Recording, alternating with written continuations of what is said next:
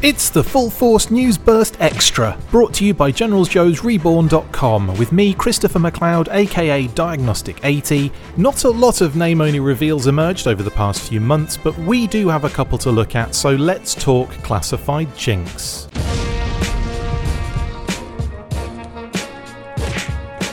I always found the G.I. Joe Sunbow cartoon, and by extension the animated movie, a fountain of knowledge nuggets as well as being very insightful and profound at times. Even the more out there concepts like Egyptian gods and burnt marshmallow monsters had some underlying deeper meaning and made me look into those real world inspirations to gather more information. The DNA heavy Arise Serpentor Arise was very much in that vein and made me a junior school classroom hero one weekday afternoon when the teacher asked the class if any of us knew what it stood for. There were quite a few jaws on the floor when I snapped back with deoxyribonucleic acid. I remember one specific response by a good friend to this day being, nah, you just made that up. Thanks, Andrew Smith. As well as complicated biological terminology, the cartoon also served up some interesting proverbs, none more so than the keenest eye is that which looks inward a line delivered with perfect timing and effortless poise by voice actor Shuko Akune in a scene where Jinx blindfolds herself before kicking Beachhead's ass in her specific close quarters combat training. Her appearance in the movie would be the only time we saw that particular version of the character before the DiC series was introduced, and we wouldn't see Jinx in animated form until her redesign for the Valor vs. Venom direct-to-video film in 2004. Voiced by Venus Terzo, she also featured in the G.I. Joe Ninja Battles animated feature in her Valor vs. Venom gear in the same year before getting another redesign for the Sigma 6 cartoon in 2005. Lisa Ortiz lent her voice talents to this iteration, and then we wouldn't see Jinx again until the G.I. Joe Renegades cartoon in 2010, this time voiced by Kim Mai Guest. As a character who has had so many animated appearances outside of the core character group, it's interesting to note that she's only had about 7 action figure versions, 8 if you count the upcoming classified figure, of course. Not a bad amount of figures, but certainly on the lower end of the scale when you consider Jinx's popularity. She also appeared fairly consistently in the comics, starting in Marvel issue number 59, and also popped up in most IDW iterations, including the award winning Cobra miniseries that saw her brutal demise when Chuckles was forced to kill her in order to retain his cover. One of my favourite comic appearances came in the UK annual from 1992 in High Finance. As well as being a trained ninja, Jinx is an intelligence analyst and finance clerk based on her file card, and that side of her character was explored in this comic story exclusively available in the G.I. Joe Annual with a script from Steve Allen, art by Stuart Johnson, colours by Ewan Peters, and letters by Annie H. Jinx infiltrates the Mars building via the sewer underneath and has to contend with Crocmaster and his Crocs. Destro is informed that she is in the building and tries to dig up information on his computer as to why she would be there. As he hacks into her file, Jinx makes her way up the floors, avoiding laser security beams, a classic firing squad elevator trope, and manages to defeat Big Boa by twisting his helmet backwards. Easy. Eventually, she makes it to her target, which is the finance department, where she asks to see the books just as Destro finds out why she is there when he sees her secondary military specialty on his computer screen. She escapes out of the window, courtesy of a Dragonfly pickup, and sends her regards to Destro as she leaves. It was a very fun, one and done original piece and really helped to develop her as a character post the movie. As I mentioned before, Jinx has had seven action figures over the years, starting with her version 1 O ring introduction in 1987. The figure release coincided with her appearance in the animated movie the same year and placed her in a team of rookie Joes called the Rawhides. Her figure was pretty cool and focused on the hooded design with the all red and black trim deco. The figure decided to go with a smaller black dragon logo on her left breast over the much larger logo seen on the animated model and also scrapped the G.I. Joe logo seen on the character's right thigh in the film and sort of seen on the painted 2 up, which was most recently spotted at San Diego Comic Con although the application was slightly different to the movie model and was based on the original concept for the character. She came with a backpack and two swords that had sheaths for said swords and a very ornate staff with elaborate prongs on either end called a Naginata. The UK got the same version of Jinx in 1989 on an Action Force International Heroes card back. The file card even added some hilarious changes, claiming she was born in Cardiff, Wales, a far cry from her US birthplace of Los Angeles, California. They also changed her college from Bryn Mawr, which I believe is in Pennsylvania, to Bangor University in Wales.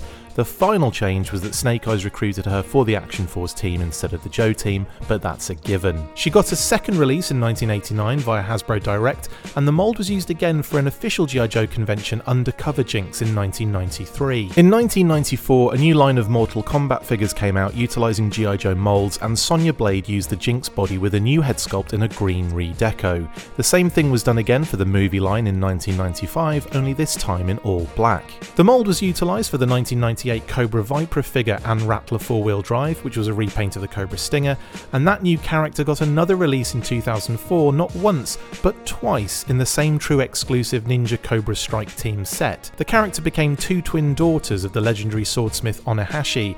We will return to Viper shortly.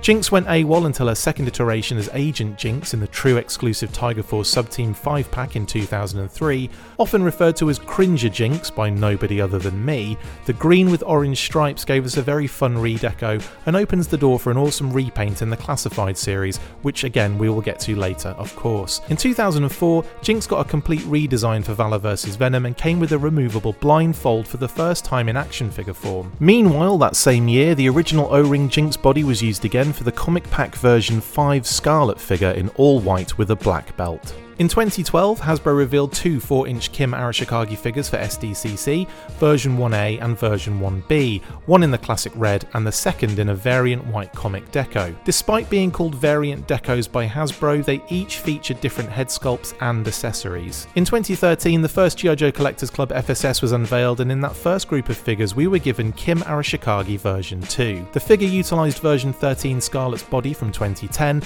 and a new head sculpt as a sort of updated Pursuit of Cobra style Jinx figure. In 2013, Jinx featured in the. Joe Retaliation movie played by Elodie Yung, which also meant that she got a new figure. The character switched from the classic red deco to a very eye catching black and yellow, giving off Helix vibes. Coming back to Viper, as I said I would, in 2015, the. Joe Collectors Club gave us the Viper homage from 1998 in modern 4 inch form for the figure subscription service Volume 3, and then finally, in a very loose connection, we have classified Python Patrol Viper, revealed very recently in the Target exclusive range of figures. I'm only really including her based on the original figure's repaint into the Cobra character, but in reality, I doubt Classified Jinx will look anything like the Viper build, which uses the Akiko and Blue Ninja parts. I'm fully expecting a very classic look in the red with a few head sculpts, namely a hooded and unmasked option with a removable blindfold to homage the movie, Valor vs. Venom, and modern figure releases. In terms of deco, I could see Lenny adding the G.I. Joe logo on the thigh as a nod to that original concept and animated movie model,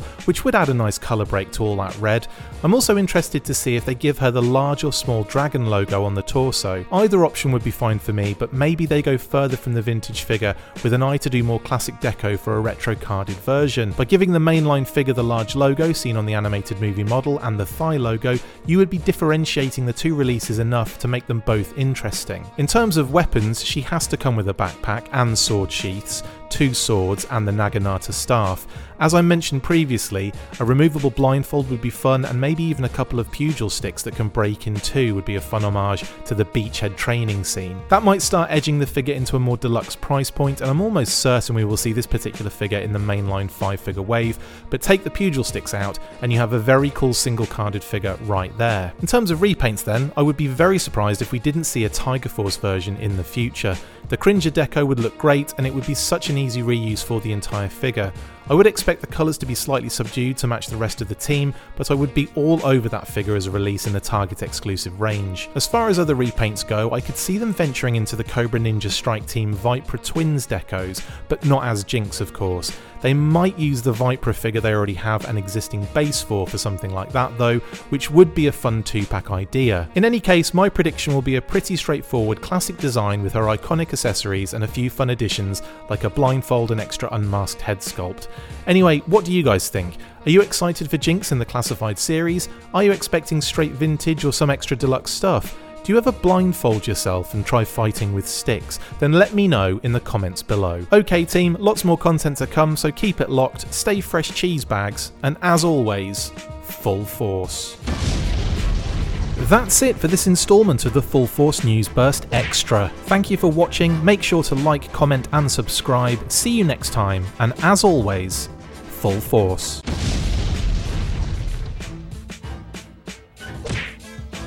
Make sure you get involved with the discussion by liking, sharing, and commenting on these videos, and as always, you can keep up with the show after listening by following on Twitter at The Full Force, liking the Facebook page, facebook.com forward slash The Full Force, and if you would like to contact the show, you can message us on either of those platforms with feedback and questions. We also have a Patreon page, so if you want to show your support for the show, see your name up in lights on these videos, or enjoy exclusive bonus content, then check out patreon.com forward slash the Full Force podcast, or click on the link on any of the posts this podcast appears in. Full Force.